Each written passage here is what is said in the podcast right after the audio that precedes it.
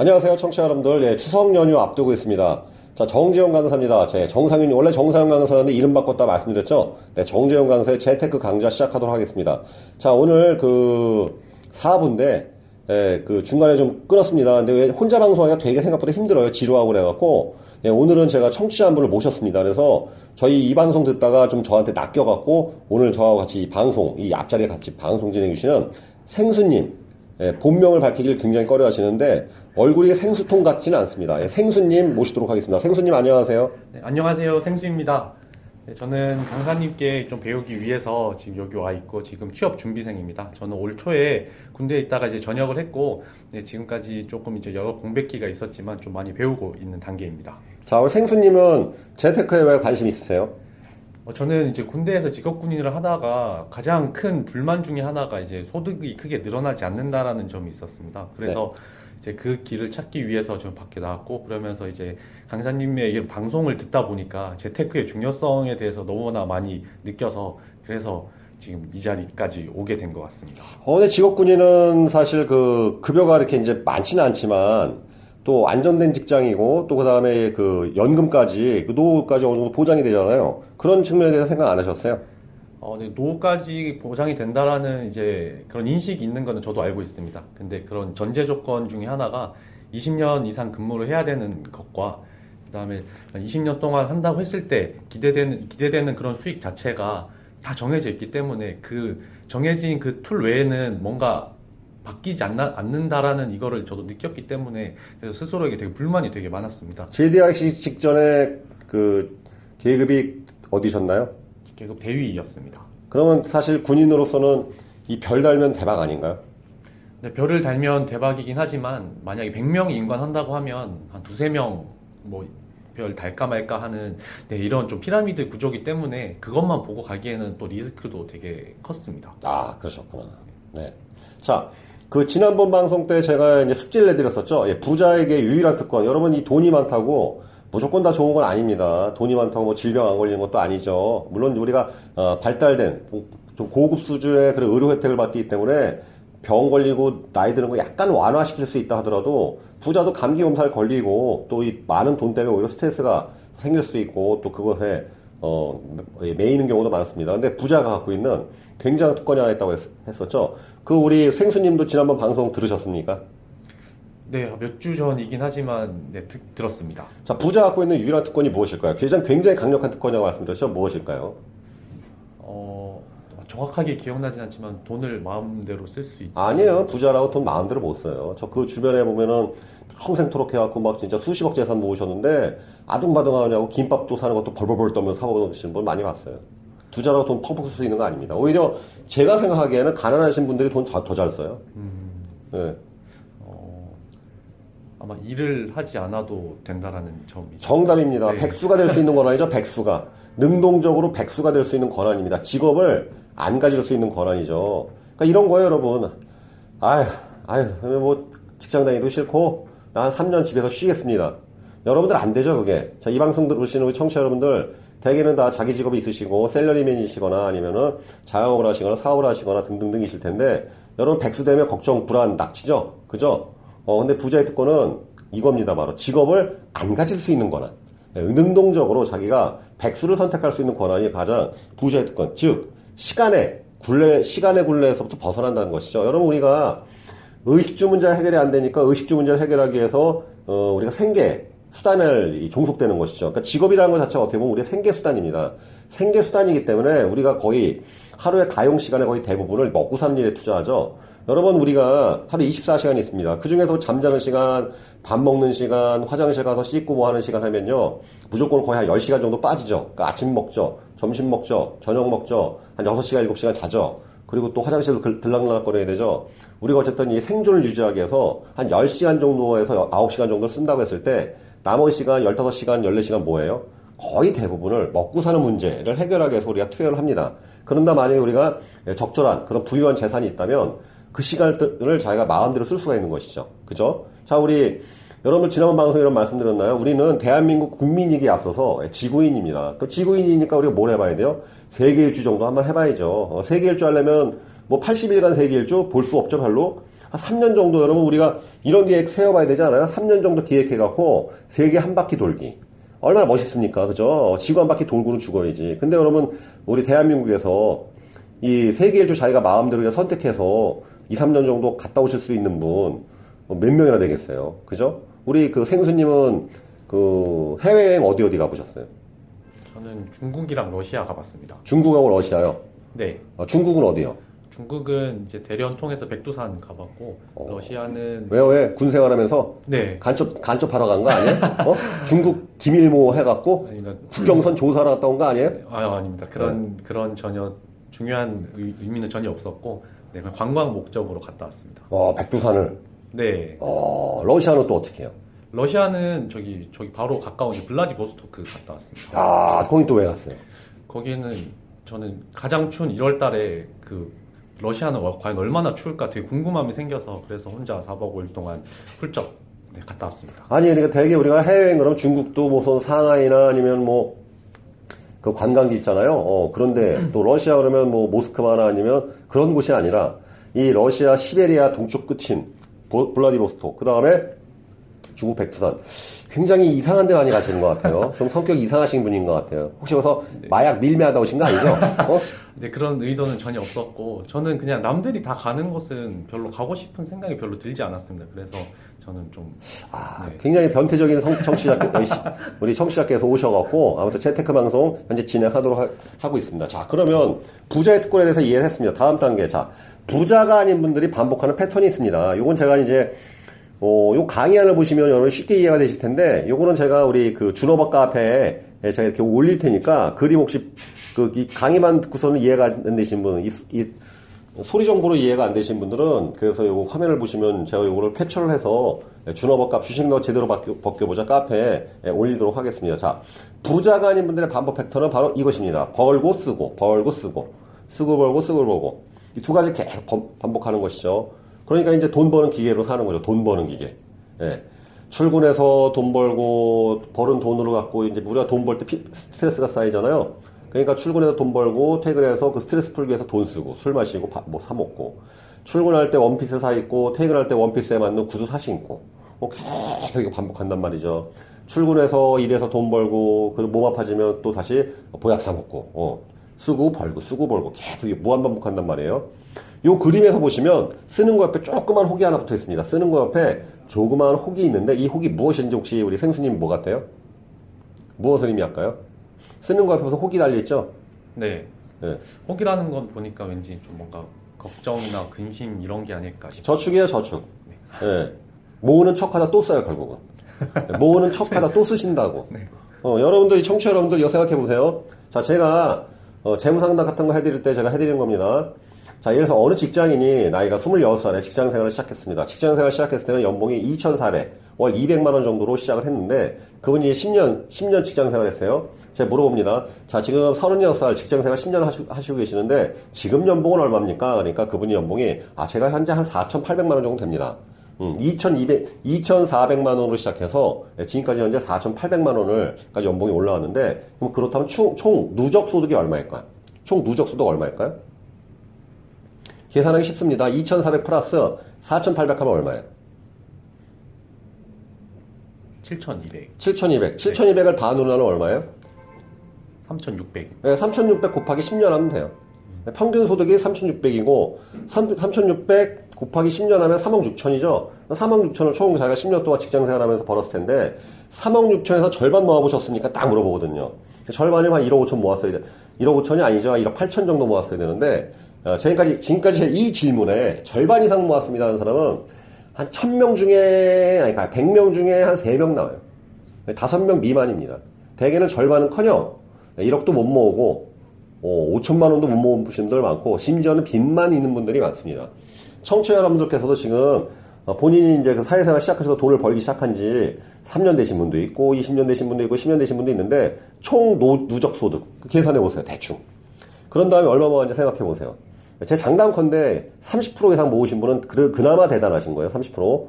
어, 그나마 저축하신 분들은 뭐 빚, 빚내서 집 사갖고 그 대출 갚느냐. 그것도 일종의 저축이니까. 그런 식이 아니라면은 여러분 절대 저, 저축 못했을 겁니다. 어, 만약에 내가 총 누적 소득의 절반 이상을 모았다. 대단하신 분이에요. 정말 대단하신 분이에요.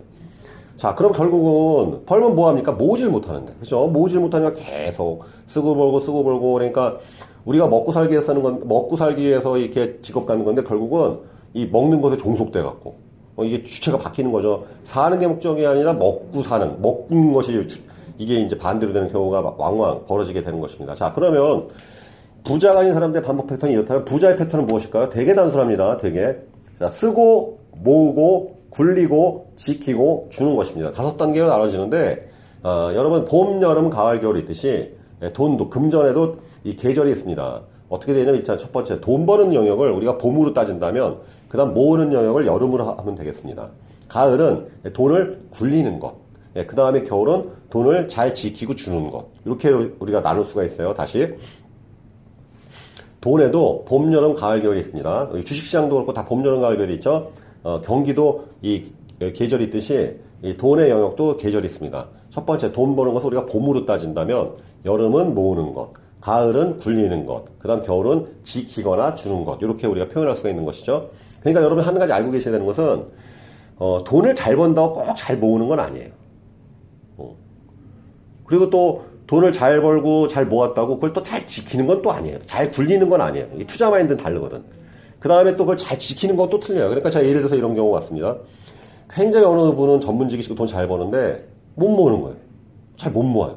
또 모일만 하면 무슨 일 터지고 모일만 하면 무슨 일 터지고 또 이제 잘 그렇게 아, 알토란 같이 그냥 적금 들고 해서 잘 모으시는 분들이 있어요. 근데 그분들이 투자하다 망하는 경우도 많았고, 어, 부동산 투자 섣불리 시작했다가 원금 떼이거나 손해보신 경우도 봤고, 상가나 이런 것들, 또 주식도 마찬가지고, 투자 상품 잘못 건드렸다가 그 애써 모은 돈 날리는 것도 제가 많이 봤고요.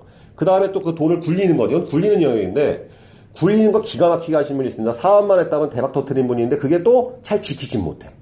그러니까 이분이 어떤 분은 제가 아는 분은 한 3, 4년 그 의료 사업에서 떼돈 벌었는데 한 1, 2년 만에 또 날려가지고서 어, 또 누구 좀 팔랑기가 있어갖고 잘 못 지켜갖고 또 다시 또 밑바닥에서 시작하시고 이런 것들 반복하시는 분이 있더라는 것이죠. 돈에 봄, 여름, 가을, 겨울이 있고 그 봄, 여름, 가을, 겨울을 다 잘하는 건 사실 쉽지는 않습니다. 그래서 그런 부분에 대해서 여러분들이 도움을 받으셔야 돼요. 예를 들어서 나는 잘 버는데 잘 못 모읍니다. 그러면 잘 모으시는 분은 좀 도움을 받아야 되겠죠. 그래서 여러분들 이런 게 있어요. 부부 간의 궁합도 신랑이 잘 벌어오면 여자는 잘 모으는 여자 만나셔야 돼요. 어, 그러면 이게 궁합이 잘 맞아.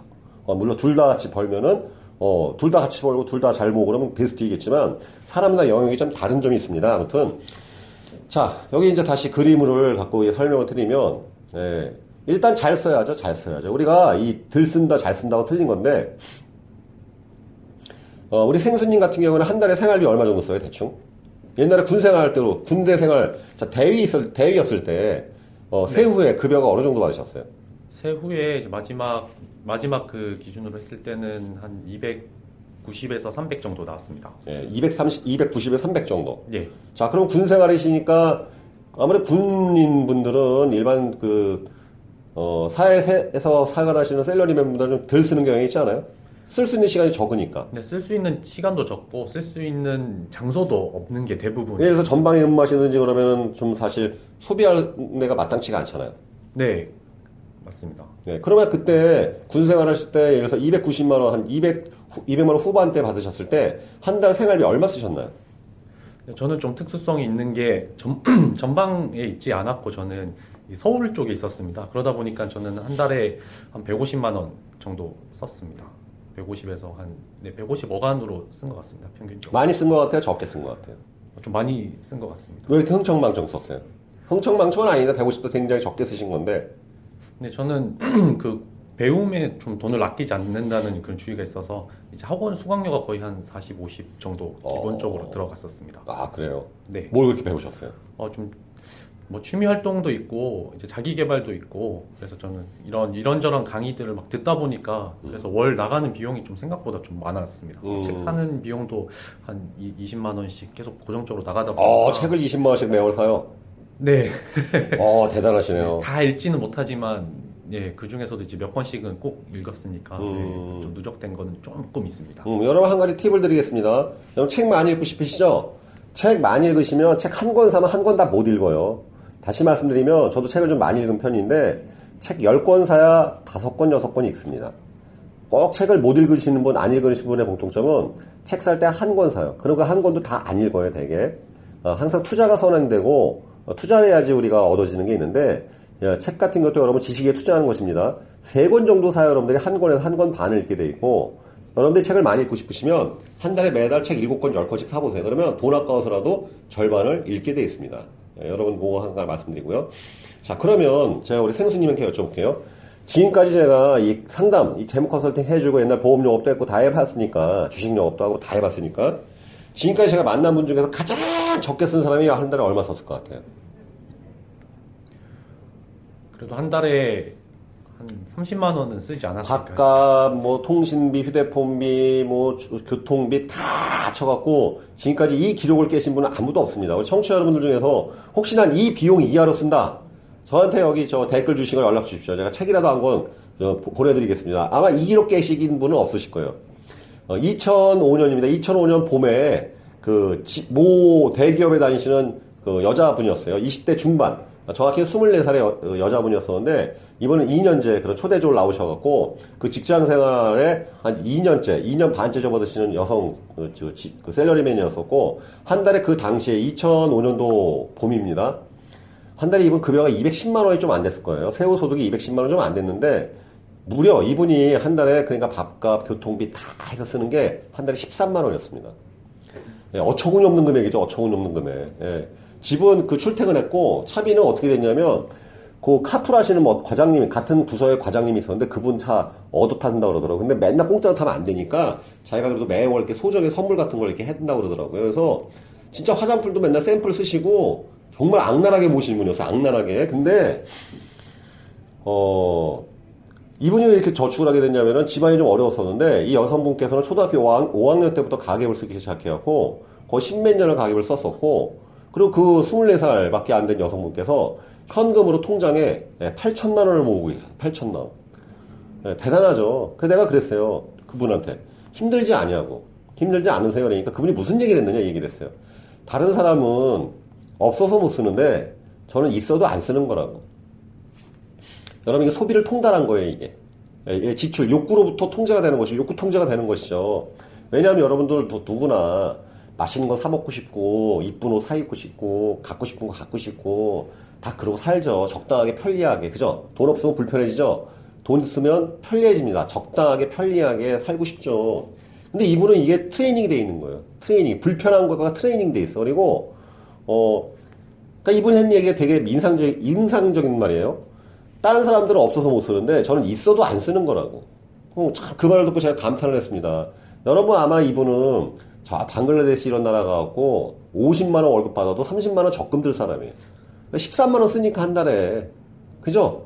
그러니까 저도 그라 사실 그때 이때 감명을 그 감명 받아갖고 저는 2004년도부터 가계부를 쓰기 시작했습니다. 지금 현재 계속 쓰고 있는데 그 저도 항상 그 목표 지출 이하로 쓰면은 되게 쾌감이 생겨요.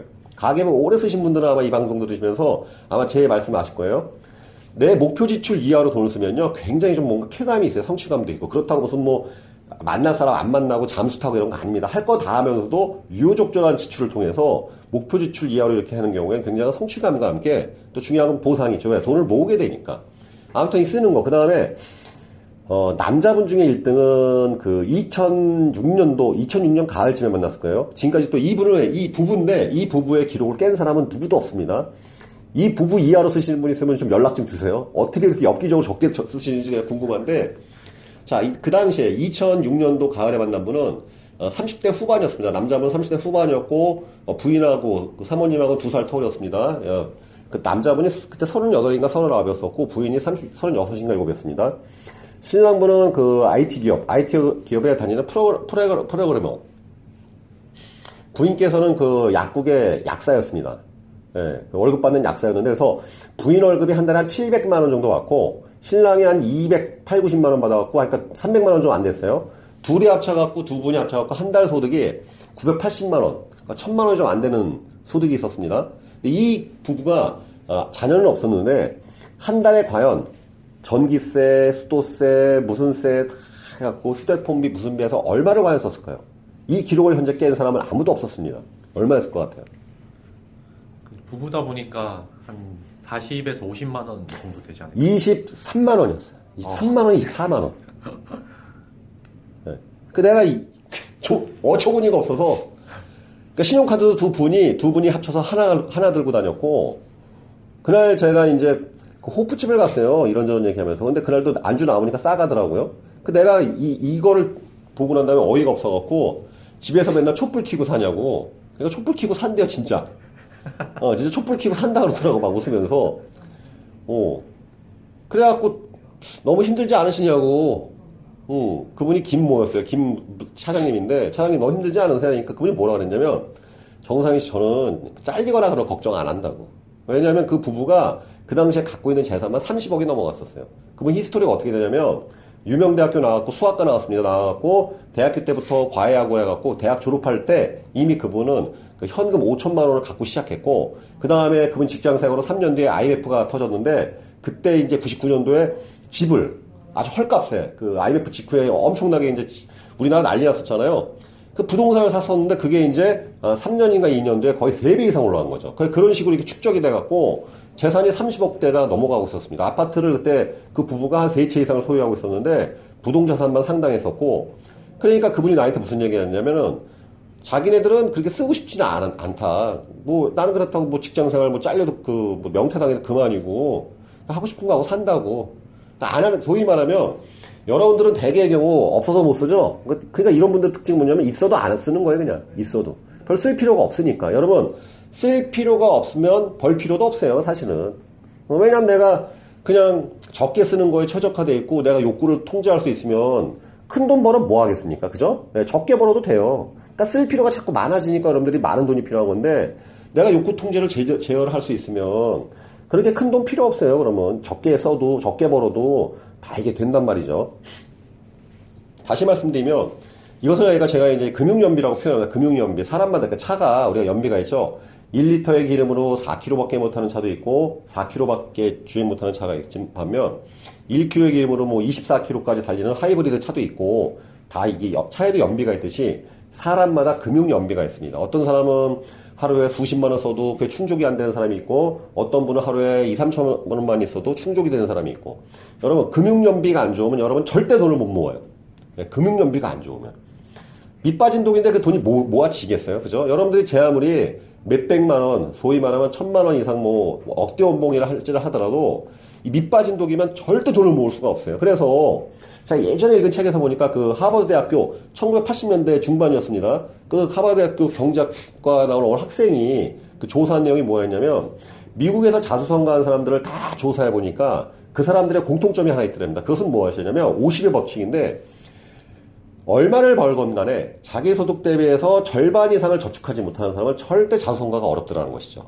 어, 다시 되게 중요한 내용입니다. 자기 소득 대비해서 절반 이상을 저축하지 못하는 분은 자수성가가 굉장히 어렵다고 합니다. 왜? 목돈을 만들지 못하니까. 최소 절반 이상을 저축할 수 있다는 뜻은 뭐냐면 여러분이 100만 원 벌든 여러분이 300만 원을 벌든 한 달에 800만 원을 벌든 절반 정도를 여러분들이 무조건 저축할 수 있는 그러한 그 자기 절제 능력이 있어야 된다는 것이죠.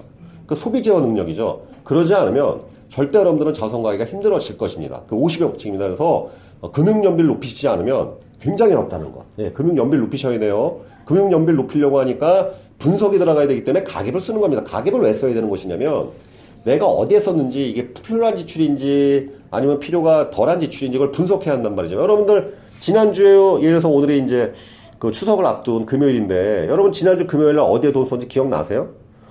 한 달 전 금요일 날 어디에 돈 썼는지 기억나세요? 그 기억 안 나잖아요. 그냥 돈이 그래서 안 보이는 거예요. 여러분 개인이나 자영업이나 기업이나 똑같습니다. 어느 기업이 비용 통제도 안 되고 영업이익률, 수익률 계산도 안 되고 매출도 잘 모르고 어디 돈 쓰는지 모르고 그 기업 되겠어요? 망하죠.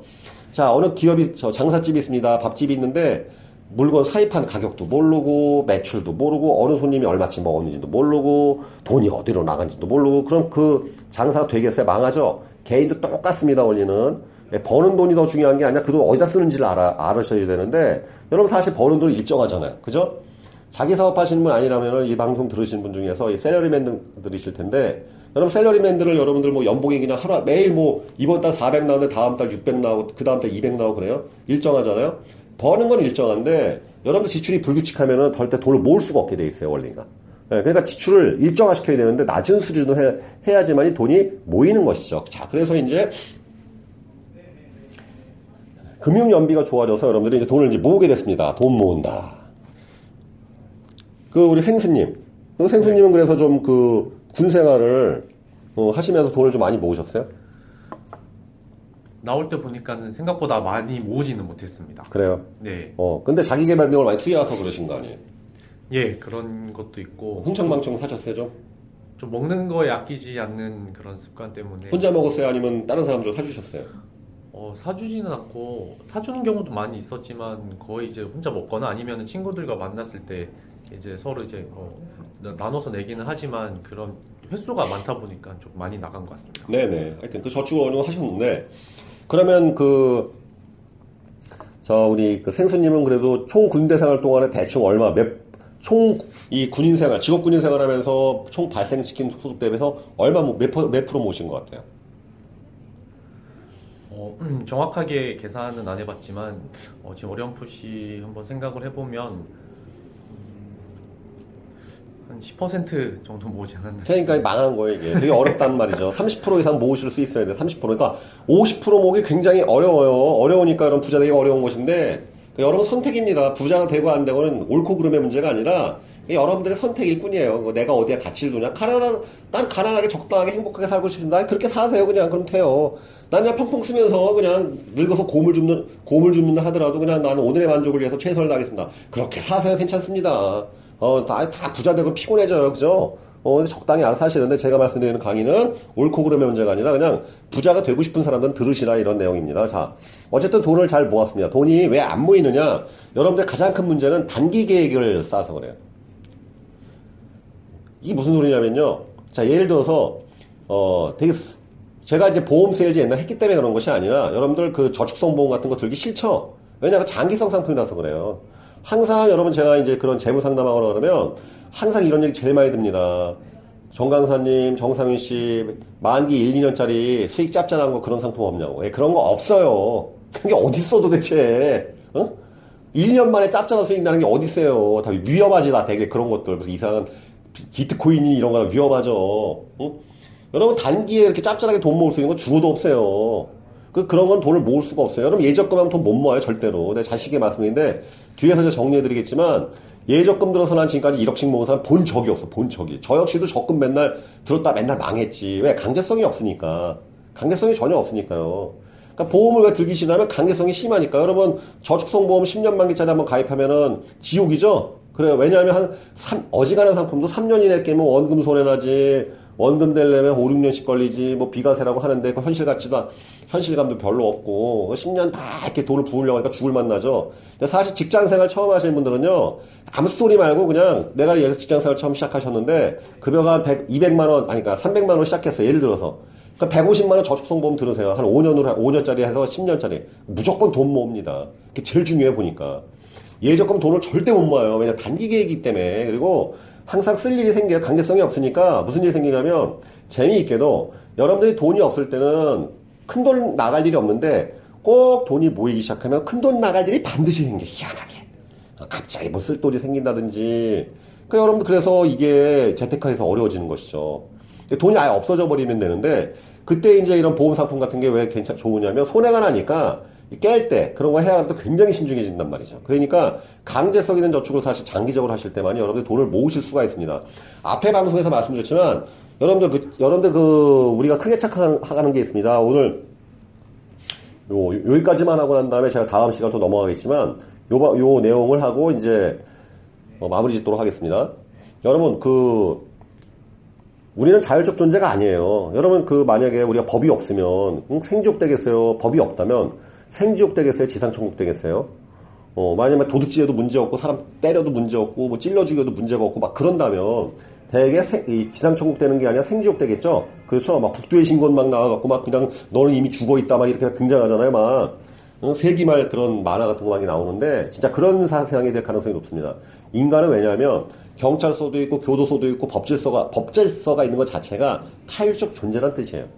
알아서 공부하고 알아서 운동하고 알아서 그런 돈 모으는 사람은 진짜 만 명 중에 다섯 명 나올까 말까예요. 그죠? 여러분 초등학교 어떤 아이가 초등학교 입학해갖고 대학교 졸업할 때까지 12년 동안 공부하지 않습니까? 초등학교 6년에 중, 중학교 고등학교 6년 12년 동안 부모가 자식한테 공부하라 소리 몇 번 하는지 아세요? 평균 2만 1000번, 2만 4천 번 한대 2만 4천 번, 2만 번 이상을 그래도 공부 안 하죠. 만약에 여러분 스스로 운동할 수 있으면 이 청취자 여러분들 이 방송 들으신 분들 다 배 식스팩 있어야 되는데 식스팩 없죠? 알아서 저축이 된다면 여러분들 최소한 목돈으로 1, 2억 정도 모았어야죠. 못 모았죠? 책 또한 수천 권씩 읽어 책 안 읽었죠? 다 스스로 공부했을 테니까 서울대 연구원에 나왔어야 되죠? 아니죠, 지금. 그죠? 그럼 이유가 뭐겠어요? 인간은 자율축 존재가 아니라 탈축 존재예요, 무조건. 그래서 아이, 사람은 항상 어떤 가정이라는 틀에서, 기업이라는 틀에서, 이 있을 때만이, 시스템 안에 있을 때만이 사람은 생존이 가능하고 번영하게 되어 있습니다.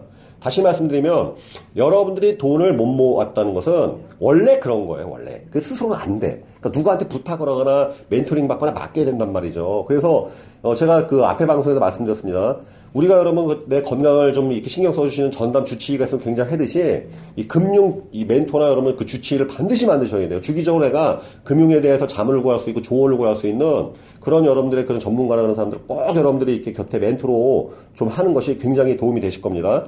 자 오늘은 모으는 측면까지 해드렸고 다음 시간에는 그 요번 추석 연휴 전에 제가 이 방송 다 끝내도록 하겠습니다. 소리 어, 감사하게도 저희 이 재테크 방송 많이 응원해주시고 또, 또 성원해주신 분들이 많아갖고 제가 요 추석 연휴 기간에 이 재테크 방송 마무리 짓도록 하는데 다음 시간에는 모으는 거 다음에 굴리는 거 지키는 것 그러니까 오늘 방송에서는 돈의 봄, 여름, 가을, 겨울 벌고 모으고 굴리고 예, 지키고 주는 것, 이 봄, 여름, 가을 중에 봄, 여름을 다뤄드렸고 다음 시간은 가을, 겨울 부분을 말씀드리도록 하겠습니다. 자, 생수님 그 우리 팟캐스트 방송 맨날 들으시다가 오늘 처음 나오셨는데 방송 참여해 보시니까 어때요? 어, 방송으로 들을 때와는 뭔가 다른 느낌이다. 더 생생한 그런 감도 있고, 바로 옆에서 이렇게 녹음하는 거를 보다 보니까 저 스스로 좀 더 방송 들을 때보다는 한 두 배 정도, 두 배 이상의 이런 자극이 오는 것 같습니다. 아, 그러시구나. 네. 어, 다음 방송도 아마 시간 되시면 또 청, 같이 이렇게 참여해 주시면 감사하겠고요. 또 저희 방송은 항상 오픈되어 있습니다. 여러분들이 참여 원하시는 분들께서는 예, 저희 팟캐스트 게시판이나 아니면 준호박 카페 게시판 등을 통해서 신청해 주시면 저와 같이 방송 참여가 가능합니다. 어, 예, 정, 예, 정재훈 강사의 재테크 방송 예, 다음 시간에 또 이어서 마치도록 하겠습니다. 감사합니다. 감사합니다.